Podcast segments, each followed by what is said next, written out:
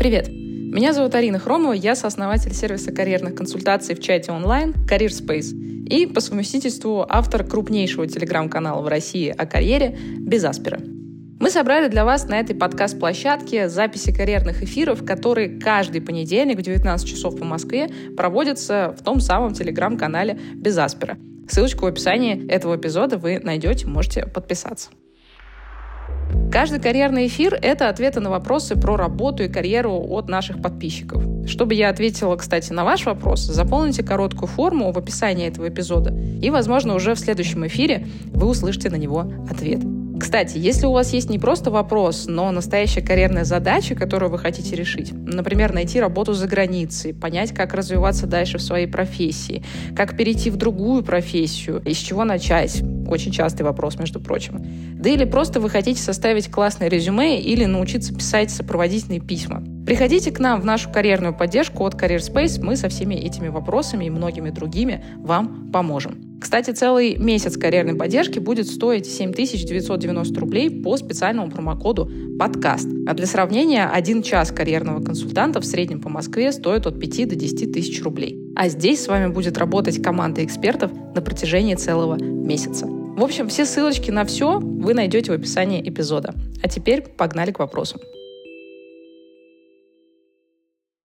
Так, вопрос первый от Вики. Как стать бизнес-аналитиком с нуля и без образования, если тебе за тридцать? Предыдущий опыт не очень удачливый сейлс в сфере коммерческой недвижимости. Продажами заниматься больше не хочу, не работала вообще более пяти лет, занималась творчеством и поиском себя.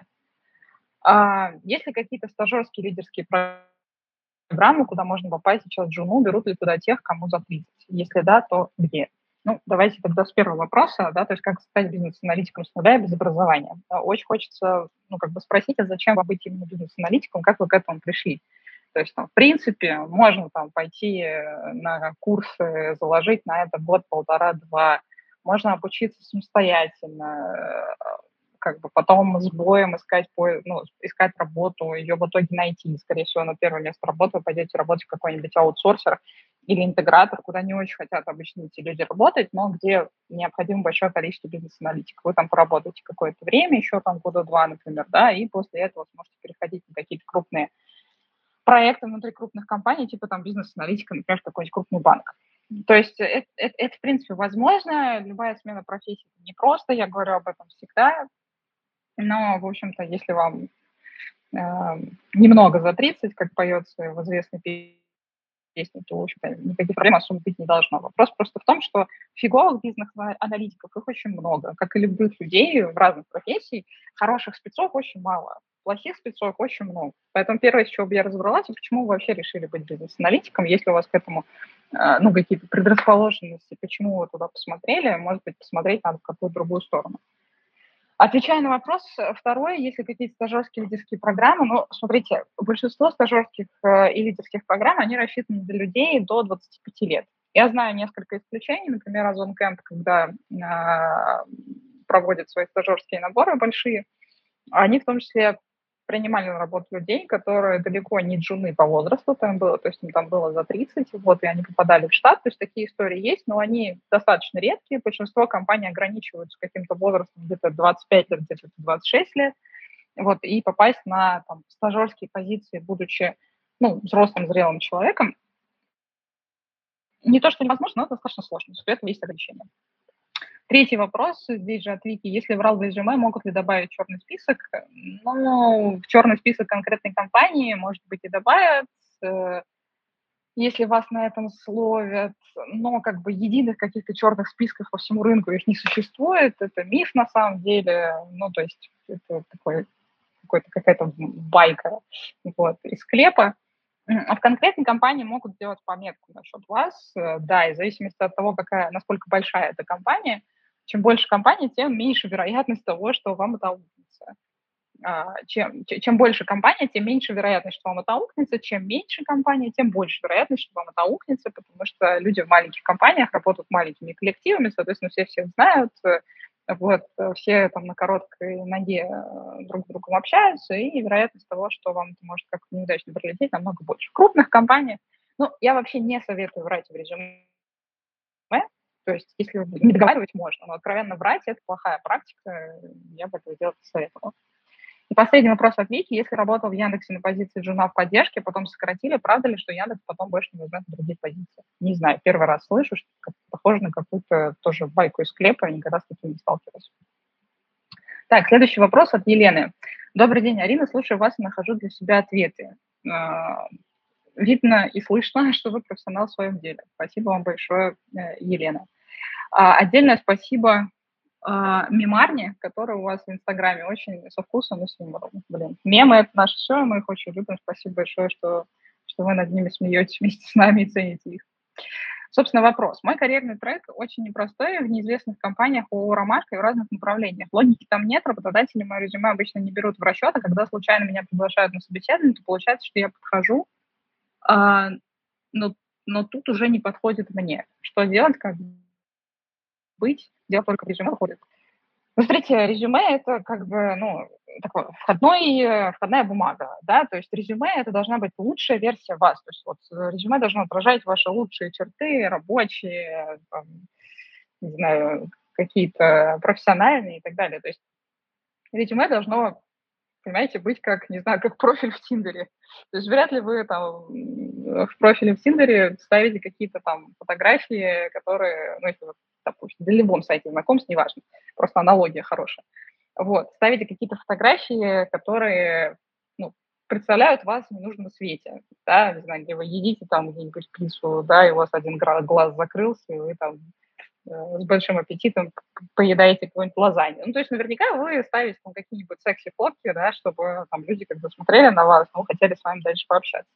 Никакой разницы как бы с резюме нет. Рекрутер на вас смотрит точно так же, ну, типа, секси вы кандидат, я нет. Только оценивает, очевидно, вас не по внешним параметрам, а по профессиональным. Соответственно, нужно делать свое резюме таким образом, чтобы оно нравилось рекрутерам. Должно быть структурировано, должно быть четкое. Если вы работали в неизвестных компаниях, надо сделать так, чтобы эти компании смотрелись нормально. То есть описать, чем занимались эти компании, почему, собственно, можно с вами вообще, в принципе, дальше поговорить на какую-то тему. Вот. То есть, отвечая на ваш вопрос, ну, дело наверняка не только в резюме, но иногда очень хорошие кандидаты делают очень плохие резюме, и поэтому их не приглашают ни на какие интервью, вот, хотя они отличные профессионалы. Следующий вопрос от Агаты. Хочу инициировать встречу с руководителем на тему результатов работы за последние три месяца. В прошлый раз вы говорили о таких вопросах, как что сделал за это время, что получилось, что не получилось, понравилось, не понравилось делать, чем хочется заниматься дальше. Какие еще вопросы полезно будут задавать на такой встрече?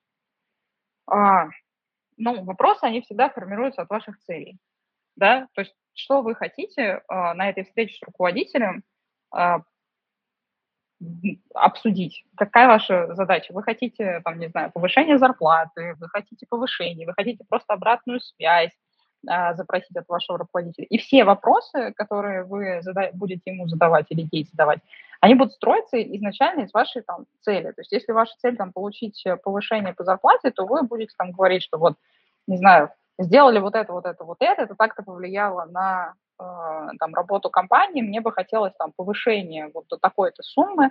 Я понимаю, что, возможно, там, мне нужно будет сделать еще что-то для этого, давайте вместе с вами сформулируем там цели, чего мне нужно достичь в своей работе, чтобы получать вот столько. Если вы хотите там просто собрать обратную связь о своей работе, что тоже очень полезное упражнение, то это, ну, другие вопросы. Там, типа, вот, расскажите, там, как вам моя работа за последние три месяца, какую бы обратную связь вы дали, а, как бы, не знаю, там, вы видели мое развитие в компании в ближайшем будущем, там, есть ли какая-то, ну, относительно негативная обратная связь ко мне, где мои зоны развития. То есть все зависит от ваших целей. Вот, в зависимости от того, какая ваша финальная цель этого разговора, вот такие вопросы вы будете задавать. Вот. Так, следующий вопрос от Луизы. Здравствуйте, Арина, спасибо за ваши эфиры, классный формат и очень полезный контент. Спасибо, круто, что вам нравится. Я, правда, стараюсь каждый раз и кайфую от того, что делаю. Мой кейс. Я выпускница ВШС, специальность международные отношения. Вот, вы прямо это... Ой, мой дружбан, да? Сейчас я работаю в банке на начальной позиции аналитика, но чувствую, что выбрала не то направление для своей карьеры, не вижу перспектив развития в этой сфере, не чувствую удовольствия от работы, некомфортно в коллективе. Я давно слежу за международными эф эм си джи-компаниями, хочется развиваться в этой сфере. Насколько правильно будет менять работу спустя четыре месяца после начала и кардинально менять сферу компании? Слушайте, ну, когда вы супер молодой специалист, для вас вообще не существует никаких преград. Ну, реально. То есть вам разрешаются стажировки по три месяца, вам разрешается менять индустрию и компанию очень быстро. Ваша задача, на самом деле, сейчас, да, это попробовать много разного всего и понять, что вам точно нравится и что вам точно не нравится. Потому что нет ничего хуже э, в начале своей карьеры куда-то случайно попасть, попасть туда, куда вам не до конца нравится, смириться с этой ситуацией и дальше двадцать лет проработать в той сфере, которая вам не отзывается. То есть, на самом деле, то, что вы сейчас понимаете, что вам что-то не нравится, это хорошо. Это скорее хорошо, чем плохо. Плохо – это когда вы занимаетесь тем, что вам не нравится. Вот это отвратительно, потому что потом это, ну, как вы превращаетесь в такого выгоревшего, уставшего от жизни взрослого, который ненавидит то, что делает, и ну, ходит на работу сквозь там, панические атаки, условно. Это отвратительно, это плохо. И с этим, на самом деле, очень тяжело работать, потому что там спустя двадцать лет что-то менять. Это намного сложнее, чем сделать что-то вначале. Поэтому, отвечая на ваш вопрос, да, абсолютно нормально. Ну, то есть меняйте, пробуйте, делайте, находите возможности, идите туда. Посмотрите не только международные эм си джи-компании, посмотрите на хорошие российские компании со, со своими программами лидерскими, такие тоже есть. Посмотрите на телеком, посмотрите на ай ти, посмотрите, э, ну, там, международные эм си джи-компании, хороший вариант. Посмотрите на хорошие какие-нибудь экосистемы, там, компании, которые становятся экосистемой. Смотрите, ищите, приходите, пробуйте. У вас сейчас отличный период для того, чтобы пробовать. Вот пробуйте, пожалуйста, чтобы, если делать ошибки, то делать их как можно больше сейчас. Потому что сейчас это позволительно, и это даже, ну, продуктивно. Так, следующий вопрос от Алекса. Что советуете для десять плюс опыта в международных компаниях, для кандидатов, видимо, с десятилетним опытом в международных банках, добавить из hard skills, чтобы быть интересным для зарубежного работодателя. То есть soft skills плюс hard skills равно оффер. Hard skills какие в этом случае? Только ли ай ти? Ну, слушайте, э, достаточно абстрактный запрос, потому что э, ну, надо смотреть, в какой профессии, в какой функции вы работаете, потому что у каждой функции, у каждой профессии есть свои hard skills. И это, конечно же, далеко не только ай ти. Ну, то есть, условно, там, у какого-нибудь финансиста, который работает в корпоративных финансах, есть огромное количество хард-скиллов, там, не знаю, связанных с построением различных моделей, там, со взаимодействием с какими-нибудь кредитными организациями, еще и с чем-то. Это тоже можно отнести к их хард-навыкам. Вот. Работа там в специализированных программах, связанных там с финансами. Ну, то есть, у каждой функции есть свои хард-навыки. И И мне немножко сложно ответить на ваш вопрос, потому что а, я там не вижу вашей функции, где, где именно вы работаете в банке. Банки очень большие. И чем вы там занимались? То есть там десять плюс лет опыта просто в международных банках, но это достаточно абстрактно. Вот. Поэтому, конечно, не только ай ти. У каждой функции есть, ну, как бы свои hard skills, и их нужно подсвечивать. Нужно просто понять, что это за hard skills конкретно в вашем случае могут быть. Так, следующий вопрос от Елены. Арина, добрый вечер. Большое спасибо вам за полезные статьи, отличные шутки и в целом за качественный контент. Блин, спасибо. За шутки отдельное спасибо. Я стараюсь, шучу. Вообще, видите, у меня, во мне умирает просто стендапер. Вот. Жизнь немножко ошиблась, и я стала стартапером, а не стендапером. А так я просто очень-очень хочу выступать со сцены. Приятно, что есть такие талантливые, крутые команды. Очень интересно всегда читать и слушать. Давно на вас подписано. Вы не могли бы порекомендовать источники информации в части дизайна, грейдинга и управления численностью, если такие существуют? Headcount Modeling and Optimization Tools. Возможно, есть актуальные книги или видео на эту тему. Пригласили на собеседование в эйч ар-департамент, интересно поучаствовать. Вакансия связана с цифровизацией эйч ар-функций, а у меня консалтинговый опыт больше в Finance and ай ти. Пытаюсь погрузиться в эйч ар-процессы, важен ваш совет. Ну, я бы посоветовала посмотреть все, что пишет э, Джош Берсин и его сайт. Ну, то есть это такой э, ключевой, наверное, человек в, э, во всем, что связано с э, миром эйч ар, э, эйч ар-теха, вот, эйч ар-процесс, не знаю. Джош Берсин – это, ну, один из самых известных людей вообще на американском рынке и вообще на глобальном рынке, поэтому все, что вы найдете там у него на сайте, в его статьях, каких-то исследованиях, в том числе по орг-структурам, я думаю, вам будет полезно. Второй момент. В принципе, мне кажется, наверное, скорее всего, существуют какие-то хорошие статьи на эйч би ар в целом про грейдинг и всякие там organization management. Но они будут, конечно, более general, то есть они не дадут вам каких-то специфических тулов, они скорее вам дают такой обзор с высоты птичьего полета. Вот. Ну и третий безотказный вариант – это пообщаться с какими-то людьми, которые являются там, директорами или хедами в этой области, то есть там head of organizational design там, или не знаю, head of compensation and benefits, с какими-то ребятами оттуда, которые могут вам рассказать просто, как устроено в их компании конкретно процесс, там, связанный с грейдингом, с оптимизацией эйч ар-процессов, поделиться своим опытом. Мне кажется, это, наверное, один из лучших вообще вариантов – это поговорить там, с представителями функций, в которые вы собираетесь. Так, следующий вопрос от Анастасии. Арина, здравствуйте, очень благодарна вам за крутые карьерные эфиры. Каждый понедельник с радостью слушаю вас и начинаю понимать карьерный мир чуточку больше. Спасибо вам большое, что слушаете. Очень приятно. Теперь к вопросу. Я свежий бакалавр, закончила социологию СПбГУ этим летом, на днях получила оффер на годовое волонтерство в маленьких городов и Венгрии, начиная с сентября. Поскольку визовый процесс еще не начался, на таком начальном этапе чувствую риск, что все это может сорваться. На днях закончу обучение в одной онлайн-школе английского языка и выйду на этап набора учеников. Кроме денег, мотивации там работать особо нет, да и если с Венгрии все выйдет, с осени совмещать точно не получится. Вопрос такой. Стоит ли начинать работу репетитором, чтобы подсобирать немного денег на поездку, и лучше не тратить свое время и готовиться к Венгрии с уже существующим маленьким запасом финансов? Слушайте, хороший вопрос на самом деле. Я вообще всегда за фокус. Вот. За фокус на чем-то одном, но это я. То есть я просто, мне, мне, мне сложно дается фокусироваться там, много, на многих вещах сразу.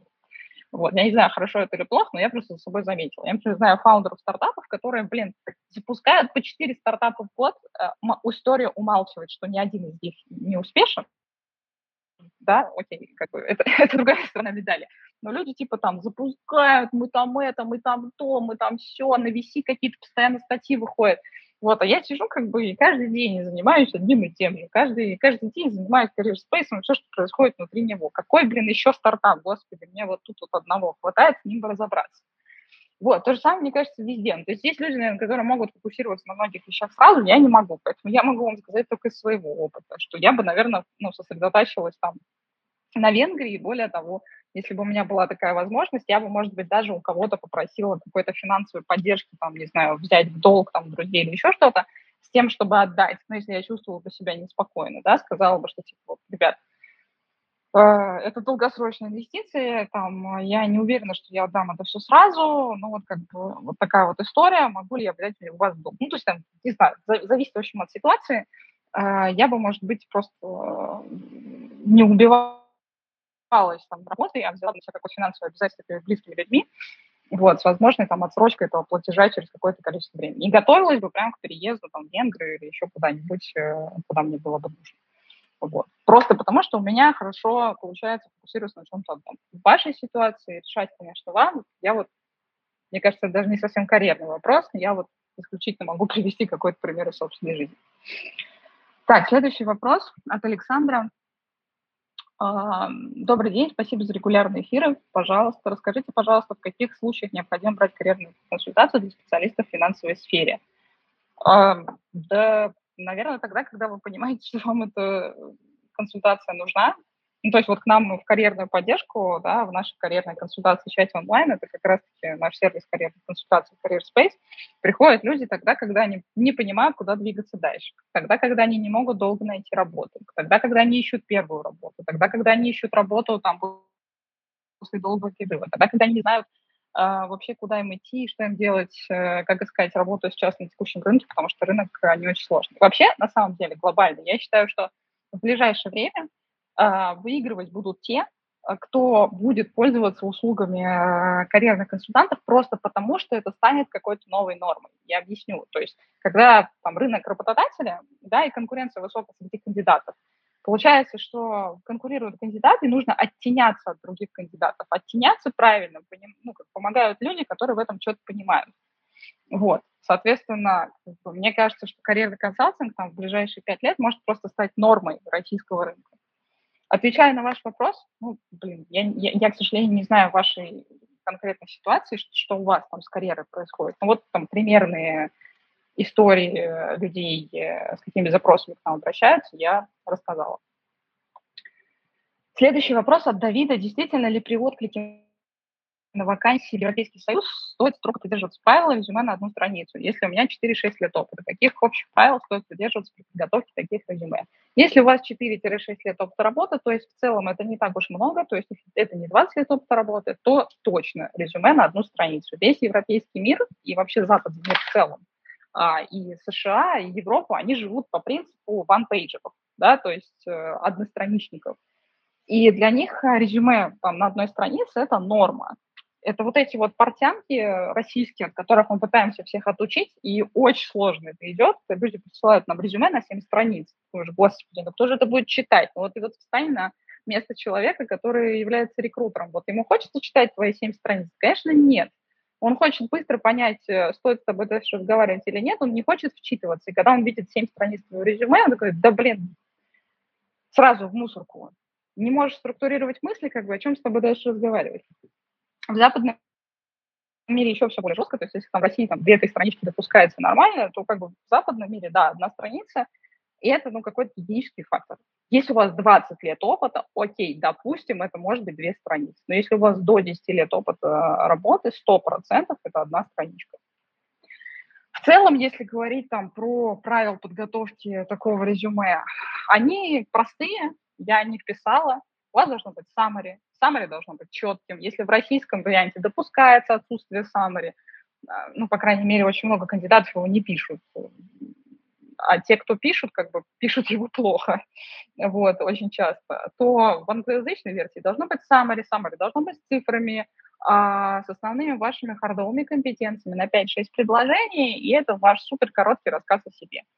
Если в российском варианте допускается описание обязанностей там, буллетами, то в англоязычном варианте вы должны описать все свои обязанности в двух-трех предложениях. Все остальное – это исключительно достижения, исключительно с цифрами. Никто не будет читать, чем вы занимались. Вообще никому это не интересно. Всем интересно посмотреть, что вы сделали. Далее, ну, в англоязычном мире намного более, намного более жестко относятся к перерывом в работе, не, не, не перерывом в работе, а количеству лет, которые вы работали на то, в той или иной компании. Если в России почему-то кандидаты многие считают, ну, поработаю полгода и пойду дальше, вот в западном мире это до сих пор считается абсолютной не нормой. Ну, то есть я в России говорю людям, ну, вы хотя бы по году работаете, да, в западном мире год, как бы, не, не, это ничто. То есть люди приходят работать, они сразу понимают, что они останутся в этой компании там, ну, где-то на три-четыре-пять лет, ну, желательно. Вот, если мы берем, ну, такую среднестатистическую историю. Я не говорю про Facebook, например, там, про какие-то суперкрупные компании на массовых должностях, где текучка там очень большая, и там больше года на некоторых позициях никто не работает. Но глобально на европейском рынке, особенно на европейском рынке, потому что он более консервативный, они закладывают энное количество лет на то, что они будут работать в этой компании. Соответственно, вот такие вот рваные опыт, там, по три-четыре месяца, по шесть месяцев в разных местах, ну, это так себе фиговая затея, вот, поэтому надо чистить резюме, что-то убирать, что-то объединять, как-то еще вот так. Вот, это если из основного, вообще, на самом деле, там много деталей, вот мы как раз в нашем курсе про релокацию, достаточно большом курсе, как мне кажется, он, он получится, готовим все это с, там, с супер детальными разборами, что надо писать, что не надо, со всеми примерами, э, под какие профессии, что, куда, как надо описывать свое резюме, как его презентовать. Вот. Так, следующий вопрос от э, Александра. На каких зарубежных сайтах эффективнее всего размещать резюме для поиска работы за рубежом? Э, короткий ответ на никаких. Ну, то есть ситуация примерно такая же, как и в России. То есть э, можно, конечно, пытаться искать работу через, ну, там, стандартные работные сайты. Если вы будете делать по пятьдесят откликов в день, то, может быть, что-то из этого выйдет. Откликаться надо э, каждый раз, писать сопроводительные письма, писать сопроводительные письма, которые э, соответствуют компании, в которой вы пишете. Просто так рассылать одни и те же сопроводительные письма не получится, их надо адаптировать. В общем, поиск работы на зарубежном рынке – это там икс пять сложнее, чем в России, и это прям такая полноценная вторая работа. Если говорить про действующие э, способы поиска работы, то вы идете на сайт компании, которая вас интересует, откликаетесь через сайт, это первый вариант. Второй вариант, вы пишете рекрутеру на LinkedIn напрямую, вы добавляетесь ему в друзья на LinkedIn, пишете там и спрашиваете, ну, как бы говорите, вот я хочу откликнуться на эту вакансию, хотел бы с вами поговорить и бла-бла-бла-бла-бла. Либо вы просто на LinkedIn рекрутеру пишете, даже если вы не видите вакансию, которую а, что они открыты и релевантны вам сейчас в компании, вы просто ему пишете и там просите с ним поговорить, пообщаться, может быть, что-то релевантное в итоге для себя найдете. Вот, то есть глобально то же самое, что в России. Намного эффективнее искать работу э, через э, личные контакты, выход на рекрутеров, выход на нанимающих менеджеров, то есть на тех, кто будет вашими прямыми э, потенциальным руководителем. Только у нас это работало, по крайней мере, через ныне запрещенную на территории Российской Федерации соцсеть под названием Facebook. А там Facebook считается абсолютно личной территорией, и надо, конечно, все это делать через LinkedIn. Вот, ну еще один вариант, это чтобы вам сделали реферал. Рефералы абсолютно не работают на рынке США. Это, ну, как бы США – это чистая конкуренция, и в этом, конечно, прелесть этого рынка. А в Европе, наоборот, очень часто работают рефералы, особенно в старой Европе, то есть какой-нибудь там Великобритании, рефералы, и, соответственно, как кто-то из людей поручился за вас и сказал, что вот, там, вот этот человек хороший, это вам даст большое преимущество.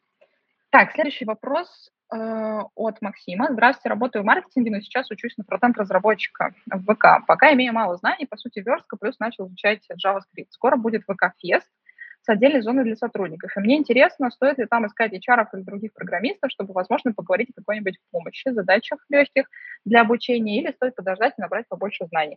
Ну, однозначно стоит, надо расширять свой нетворк, и надо заниматься этим постоянно. На мой взгляд, даже общение с программистами может быть более продуктивным, нежели с эйч ар, потому что эйч ар к ним постоянно приходят с какими-то запросами, связанными с работой, и их это бесит, я думаю, очень часто. А вот программисты, люди, которые уже находятся внутри компании, закорешиться с ними, узнать какие-то там неочевидные вещи про компанию, и вообще наладить с ними контакт, сто процентов хорошая штука. И вообще иметь нетворк и строить его постоянно. Это очень-очень важно. Люди, мне кажется, очень много недооценивают того, насколько нетворк в любой стране он может влиять на вашу карьерную перспективу. Следующий вопрос от Валентина. Добрый день. восемь лет работаю на госслужбе в международном отделе по образованию переводчик. Какие перспективы устроятся в клиентскую поддержку за рубежом и куда можно оттолкнуться дальше? Сложно мне сказать про перспективы. Думаю, что перспективы туманные, потому что все-таки госслужба, я не до конца как бы верю в то, что все настолько безоблачно, и прям вот госслужбы за границу вы управляетесь без проблем. Плюс, я думаю, если мы говорим про клиентскую поддержку, нужен идеальный английский, то есть там си один, си два, я не знаю, что у вас с уровнем английского, но это сто процентов ну, должен быть очень-очень-очень хороший э, уровень владения языком. Вот. Возможно, возможно, стоит рассмотреть вариант там, смены профессии каким-то образом, вот. Ну, или, там, не знаю, по детали посмотреть на ваш опыт, покопаться, но не уверена, что с вашей текущей профессией можно переехать, если честно. Следующий вопрос от Дениса. Не хочу ходить с коллегами на чаепитие, обед, совместно проводить время после работы. Можно ли отказываться от всех этих активностей или нарушать традиции коллектива, все же опасно? Да я не думаю, что это опасно глобально, просто вопрос в том, что вы хотите от того места работы, на котором вы сейчас находитесь. Понимаете, как бы продвижение по карьерной лестнице – это не только продвижение на ваших хард-скиллах. Вы можете быть прекрасным профессионалом, но абсолютно не уметь общаться с людьми. Общаться с людьми – это очень важная вещь. Уметь отстаивать свои, какую-то парадигму свою, свои мысли, продвигать свои идеи, возглавлять какие-то направления работы внутри компании, еще что-то, еще что-то. Это же все делается через нетворк. Это все делается через общение с людьми. Вам никто не запрещает не ходить никуда с коллегами, ничего с ними не делать, вот, но вы, скорее всего, будете изгоем. Если вам как бы такая позиция подходит, и вы не хотите никакого роста в компании, то, ну, почему нет? Ну, как бы опасно, вряд ли это будет. Скорее, просто и движения никакого не будет. Ну, и опасности, очевидно, я такой пока не вижу. Следующий вопрос от Анны. Мне двадцать восемь лет, учусь на дизайнера. Какие шансы устроиться джуном? Кажется, будто рынок веб и ю экс, ю ай дизайна перенасыщен кандидатами. Любой рынок перенасыщен любыми фиговыми кандидатами. Всегда так было, есть и будет. Фиговых разработчиков пруд пруди, фиговых дизайнеров пруд пруди, фиговых продажников завались. Хороших людей на рынке всегда мало, поэтому вопрос того, насколько вы любите то, на что вы переучиваетесь, насколько вы готовы вкладываться, насколько вы готовы пахать больше, чем пашут в среднем там, люди, приходящие в эту профессию. Вот и все. Если вы готовы быть на три, четыре, пять, десять процентов лучше, чем все остальные, у вас будет огромное преимущество. Вот. Вопрос исключительно в трудолюбии и, и, и работе как бы головой. То есть я придерживаюсь истории, что работать надо немного, работать надо головой. Вот тут то же самое. Следующий вопрос от Майи. А как пройти собеседование с эйч ар, если нет опыта по специальности, но есть большая заинтересованность, косвенно связанный проект, а также высокий уровень ответственности, подтвержденный золотой медалью, красным дипломом, результатом на прошлых местах работы? Смотрят ли на все это или, самое главное, опыт? Ну, конечно, если мы говорим про российский рынок, то самое главное – это опыт. Вот. Его надо как-то нарабатывать в любом случае. С другой стороны, если вы джун, то джуна очень часто берут за... такая вот есть пошлая фраза, за горящие глаза, вот, но это правда так, то есть намного интереснее, проще взять джуна, у которого горят эти самые глаза, который будет там работать очень много и быстро расти, чем пытаться вкладываться в человека, который отсиживает свое время, не заинтересован расти в компании и все такое. Поэтому иногда мотивация, да, достаточно часто мотивация, она превалирует на уровне ваших хардов. Но с золотой медалью будьте, пожалуйста, аккуратны, потому что, ну, как бы, если вы закончили университет и гордитесь до сих пор золотой медалью, ну, это такое. Ну, то есть, как бы, это, это все равно, что не надо про школьные олимпиады там рассказывать. Ну, там, может быть, если вы все раз выиграли, то можно, окей. Ну, там, про русского медвежонка и кенгуру, наверное, не надо. Вот золотая медаль, на мой взгляд, относится примерно к этому же разряду. Вот. Поэтому про красный диплом, наверное, окей. Вот. Хотя, опять же, смотреть, конечно, больше будут на ваш опыт работы. Вот, и здесь же второй вопрос. Расскажите, пожалуйста, про стажировки. Хорошая ли это возможность для смены профессиональной деятельности? Есть ли смысл подаваться на стажировку для студентов, если я уже как два года закончила вуз? Ну, слушайте, два года – это совсем немного. Ну, то есть это вообще немного. Поэтому, конечно, есть смысл подаваться. То есть в среднем там стажировки и все лидерские программы – это там до двадцати пяти - двадцати шести лет включительно. Ну, какой-то официальный ценз, вот, поэтому вы точно проходите под него, и, конечно, есть смысл, почему нет. Ну, не будут вас никто по возрасту а, отсеивать, как бы всего-то у вас там два года. Я понимаю, что когда вы выпускаете из вуза, и прошло два года, вам кажется, это очень-очень много, но пройдет еще пять, и, и вы как бы, ну, вы все равно будете чувствовать себя еще молодой. Вот, поэтому, конечно, ну, два года это абсолютно не проблема, подавайтесь на стажировки, все будет хорошо. Вопрос от Андрея. Не в бровь, а в глаз. Когда планируется запустить карьерный курс при релокации? Ну вот он прямо сейчас в процессе. Мы очень активно прорабатываем там структуру, тему, уже начинаем помаленьку записывать. Я думаю, что мы его стартуем в августе. Стартуем, скорее всего, его с какого-то предзаказа. То есть можно будет его купить там в начале, э, до официального запуска по чуть более низкой цене. Я думаю, что это будет примерно так. Потом, когда он официально стартует, он уже будет стоить дороже. Вот, но ориентируемся где-то на август, официальный запуск август-сентябрь. Как-то так. Следующий вопрос от Кристины. Есть ли какие-то формальные признаки, по которым можно понять, что ты готов быть тимлидом? Хотелось пошутить, что вы устали все делать руками и хочется кому-нибудь это делегировать. Ну, глобально, как бы, это может быть одним из признаков. Но если без шуток, то вы... понимаете в себе потребность передавать знания другим людям. То есть если она у вас появляется, эта потребность, вы хотите кому-то передавать эти знания, то э, у вас, по крайней мере, есть мотивация быть тимлидом. Дальше уже вопрос техники, как стать хорошим тимлидом, то есть как структурировать свою работу, как правильно передавать знания другим людям, как управлять другими людьми. Когда я стала управлять другими людьми, я внезапно поняла, что самостоятельно все делать проще. Вот, чем управлять кем-то. Это, на самом деле, большая и сложная задача, и управлять другими людьми – это ничуть не менее просто, чем делать что-то самому. Это достаточно сложная работа. Вот. Но, мне кажется, один из главных показателей – это то, что вы хотите делиться знаниями еще с кем-то и готовы как бы учиться управлять людьми. Вот, как-то так. Следующий вопрос от Дарины. Я джуниор-маркетолог, мне двадцать три, в сфере уже больше года. Опыт работы был разнообразный, эс эм эм-специалистка, таргетолог, аккаунт-менеджер. Сейчас я в поиске работы в офисе, работодателей смущает, что я везде работала по три-четыре месяца.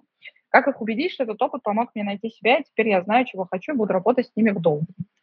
Ну, вот эта вот история, про которую я говорю, что на младших позициях, на джуниорских позициях это простительно, но если вам будет тридцать, и у вас будет десять мест опыта работы, где вы работали по четыре-пять месяцев, это будет очень-очень плохо. Поэтому, пожалуйста, дорогие кандидаты, так не делайте. Работодатели тоже люди, они хотят смотреть людей в долгую. Их очень сильно смущает, когда человек много и часто прыгает с места на место. Теперь к вашему вопросу. Ну, смотрите, э, надо смотреть, конечно, детали, но я думаю, что можно что-то объединить, что-то выкинуть, и таким образом у вас, ну, ваш опыт будет чуть более структурированным и чуть менее рваным, если он вдруг сейчас так выглядит. Это первое. Второе, так и говорить работодателю, что, ну, я молодой специалист, я искала себя, и вот мне в том, что я делала, понравилось вот это, вот это, вот это, мне понравилось вот это, вот это, вот это, теперь я знаю, чего я хочу, и самое главное, в какой компании я хочу. И дальше вы говорите, почему вы хотите, очень хотите работать в конкретной компании. Вот и все. Никаких тут, никакой высшей математики здесь нет, все достаточно просто. Мне кажется, даже придумывать особо ничего не, не нужно, надо, надо действительно честно сформулировать мотивацию, почему вы хотите работать в конкретной компании. Так, следующий вопрос от Ликса или от Ликс. Добрый день. Спасибо за эфир, слушаю его каждую неделю. Мой вопрос. Недавно получила работу в стартапе, переехала в другую страну. Прошла пара месяцев, понимаю, что не могу работать без офиса, не хватает взаимодействия с коллегами, мотивации никакой, при том, что раньше меня все знали как очень дисциплинированного и ответственного сотрудника. А, боюсь, что растеряю все навыки коммуникации, тайм-менеджмента, презентации. В таких ситуациях лучше стараться переучивать себя или искать что-то другое. Какой срок лучше дать новому формату работы, чтобы точно понять, подходит ли он или нет? Еще раз спасибо. А, ну, слушайте, я думаю, что, наверное, год точно надо себе дать по причинам. То есть, первое, может быть, все-таки прыгните. А, во-вторых, а, все-таки, чтобы не было вот таких вот быстрых перерывов, переходов, чтобы вам потом не пришлось перед другим работодателем оправдываться, почему мы так мало работали. Вот. И третье, все-таки удаленка, мне кажется, становится нашей новой нормой. Ну, то есть, м- по крайней мере, какое-то количество дней, что мы работаем удаленно из дома. А, поэтому я думаю, что надо как-то учить себя подстраиваться, перестраиваться, может быть, там, с таких базовых вещей там, начать как обустройство своего личного пространства, места, там, не знаю, фокус на задачах, там, поставить себе будильник, работать по будильнику над каким-то задачам. Ну, то есть я прекрасно вас понимаю, что работать из дома, особенно если дома, ну, там, нет прям предоставленных условий, хороших таких для работы, это очень сложно. Говорю вам как человек, который э, с мужем работал в однокомнатной квартире достаточно маленького метража, вот, э, год, пока мы сидели там на карантине. Я прекрасно понимаю, о чем, о чем, о чем вы говорите и как это может быть сложно. Вот, поэтому устроить свое место точно стоит, но, я думаю, попривыкать тоже стоит. И дать себе запас, ну, типа, там, год где-то, вот, тоже стоит. Вот, мои мысли какие-то такие. А, следующий вопрос от Анастасии. Есть оффер в Милан, в Италию. Есть желание поехать попробовать, но очень боюсь, что там нет квартиры того уровня комфорта, к которому привыкла. Зарплата в районе две тысячи четыреста евро чистыми. Боюсь, что сильно будет не хватать. В РФ только выплатила ипотеку, вроде все есть, планирую ребенка. Рожать буду в любом случае, независимо, независимо от того, где останусь. Я потеряла всю семью, полгода назад умерла мама, все друзья сразу отвернулись, нет никакой поддержки, ребенок единственное, что может вернуть хоть какое-то желание жить, хотя прекрасно понимаю, что абсолютно одной с ребенком будет очень тяжело. Поддержки нет, и отцу вряд ли будет нужен. Посоветовали бы вы ехать и пробовать, несмотря ни на что? Боюсь, что если не поеду, буду жалеть. Беременность буду прятать, пока прячется от нового работодателя, мне двадцать три, если это важно. Спасибо за ваш ответ. Ну, во-первых, я вам очень сильно сочувствую, что в вашей жизни произошла такая ситуация семейная. Искренне вам сочувствую. Вот, и желаю вам, чтобы в дальнейшем у вас все складывалось наилучшим образом.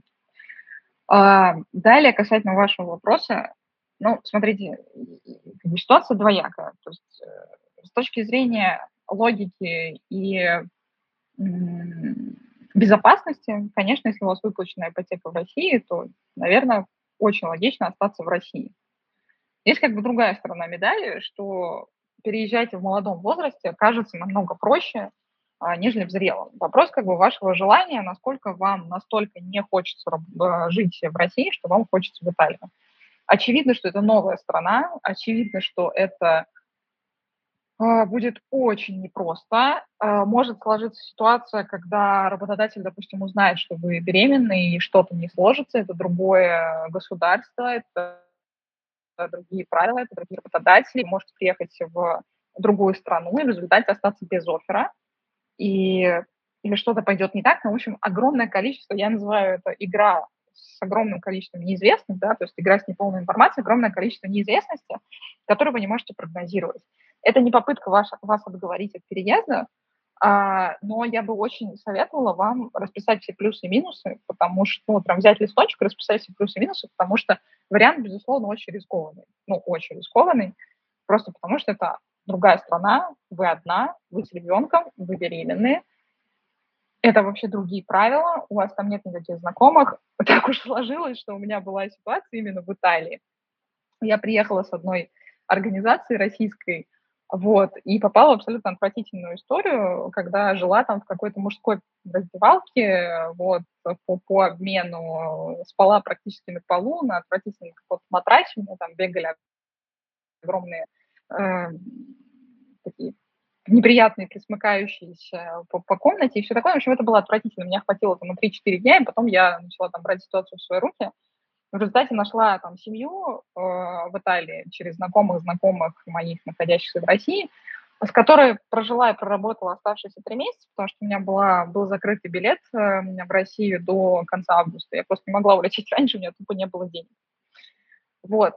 Это было очень стрессово. Слушайте, я, конечно, справилась, но у меня не было ребенка, я точно знала, что через три месяца я уеду, но глобально все может пойти совсем не так, как вы планируете, потому что это все-таки другая страна. Поэтому я бы все-таки крепко-крепко на вашем месте подумала, рисков действительно много. Следующий вопрос от Леры. Почему зарубежный работодатель не рассматривает мое резюме? Вопрос без контекста, на который ответить очень сложно.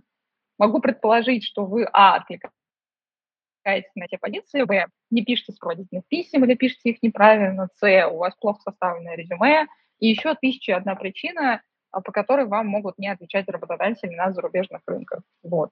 Конкретную причину можно выяснить только, ну, поняв огромное количество контекста вокруг вас. Следующий вопрос от Анны. Здравствуйте. Что, на ваш взгляд, перспективнее? Ноу-код разработка или работа, работа в ю экс, ю ай дизайне? Зависит от того, про какой рынок мы говорим. Если мы говорим про российский рынок, то, на мой взгляд, рынок ноу-кода просто еще не сформирован. То есть позиции, вакансии, где нужны ноу-кодеры, да, их намного меньше, чем там тех же позиций ю экс, ю ай дизайнеров. С этой точки зрения на российском рынке кажется, что пока что ю экс, ю ай дизайн – это не то, что более востребован, но уже более привычная рынку профессия, чем ноу-код. На американском рынке, например, где ноу-код сейчас там просто, ну, очень нравится сильно и развивается, там немножко другая ситуация. На мой взгляд, там уже можно спокойно идти в ноу-код разработку и учиться вообще на эту специальность, потому что рынка достаточно. Но если мы говорим про Россию, на мой взгляд, ноу-код – это еще недостаточно развитый рынок. Следующий вопрос – от Анны. Здравствуйте, я сейчас в отпуске по уходу за ребенком. Есть ли смысл в карьерной поддержке сейчас, учитывая, как быстро все меняется? Зависит от того, когда вы собираетесь выходить из декрета, как вы собираетесь это делать и какая у вас ситуация с карьерой была до.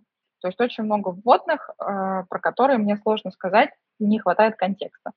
Если вы хотите лучше понять, сможем мы вам помочь или не сможем, то напишите нам на нашем лендинге, там у нас есть форма заявки, пишите свою ситуацию, вот, и мы сможем, и мы скажем, сможем мы вам помочь или не сможем. Если не сможем, то честно вам об этом скажем. Следующий у нас вопрос э, от Валерия. Как найти специалиста, который помог бы с оформлением, размещением резюме? Я вот буквально пять секунд назад рассказывала про то, что у нас есть карьерные консультации в чате онлайн, наша карьерная поддержка. Приходите, пожалуйста, к нам, мы поможем вам с оформлением вашего резюме. Мы это делаем прекрасно. Следующий вопрос от Ирины. Здравствуйте. Если можете поделиться хорошими ресурсами по конструктору резюме, буду очень благодарна. Мне кажется, есть прекрасный конструктор резюме. Он международный, но с русскоязычными фаундерами, который называется resume точка ай о. Абсолютно прекрасный конструктор резюме. Заходите, выбираете там нужный вам шаблон, делаете замечательное резюме. Но есть еще более простой вариант. Можно просто сделать хорошее резюме в Google документе, там, в Word, не знаю, в, даже в PowerPoint или в Keynote. То есть можно, можно резюме сделать абсолютно в любом, в любом формате там, PowerPoint или Word, просто потом это сохранить в пи ди эф в вертикальном размере, и все. Вот, то есть можно красоту навести. Красота, в моем понимании, это когда нет ничего лишнего, все очень просто, все очень четко, с очень простыми шрифтами, очень простыми выделениями. Вот это, в моем понимании, красиво. Резюме не должно быть помпезным, резюме не должно быть с вот этими галочками, рюшечками и так далее, должно быть очень простое. Чем проще резюме, тем проще его читать. Вот, соответственно, резюме можно сделать вот не только в конструкторах, можно еще сделать самостоятельно в любом э, инструменте Microsoft Office э, или э, пакета у Apple. Э, следующий вопрос э, от Амины. Добрый день. Ваши рекомендации по прохождению интервью на полиграфе. Компания российская, могу ли отказать, не потеряв возможность быть рассмотренной на вакансию? Амина, я думаю, скорее нет. То есть если вы откажетесь проходить полиграф, то у них возникнут вопросы, а чего вы отказываетесь проходить и все такое. Если у компании есть такой этап, как полиграф, вам решать, идти в такую компанию или не идти. Но я на девяносто девять целых девять десятых процента уверена, что если вы откажетесь проходить полиграф, то, в общем-то, дальше э, вас уже рассматривать не будут. Ну, к сожалению, так. Следующий вопрос от Евгения. Моей маме сорок пять, образование среднетехническое, работает на заводе слесарем-запиловщиком. Напильником снимает заусенцы с медных секций для электродвигателей. Звучит как сложная, тяжелая физическая работа, так что респект и уважение вашей маме. Это тяжелый, тупой физический труд, убивающий здоровье. Ни моральных, ни физических сил на учебу не хватает. Оплата сдельная, поэтому старается сделать как можно больше. Выходит около сорок пять тысяч в месяц. Какие есть перспективы смены профессии, может, какие-то программы переквалификации? Как убежать с завода не продавцом в пятерочку, а на какую-нибудь более-менее достойную работу?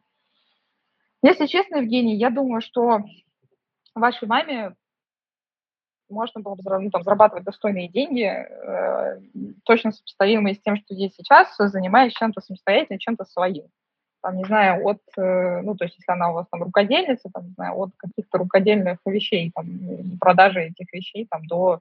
не знаю, разведение рассады, извините меня, пожалуйста, за такой очень прямой пример. Но я к тому, что, на мой взгляд, э, там, по самозанятому, там, по ИП, э, делая какие-то простые небольшие бизнесы в России, э, вот именно малые, да, которые действуют на формате там что-то сделать и продать, или где-то купить подешевле, где-то продать подороже, точно можно делать абсолютно сопоставимые деньги, что сейчас получает ваша мама. И мне кажется, это будет более благодарная история, которая может кормить ее не только сейчас, но и после пенсии. То есть, представляете, там вот она в ближайшие там, годы, да, э, научится обращаться там, с собственным бизнесом, сможет его там растить, вы можете с этим помочь, можете, например, э, сопроводить ее, там, сделать какой-то сайт, там, не знаю, наняв правильных людей, помочь ей стартовать, но вы дадите своей маме возможность э, что-то делать, не зависит от работодателя.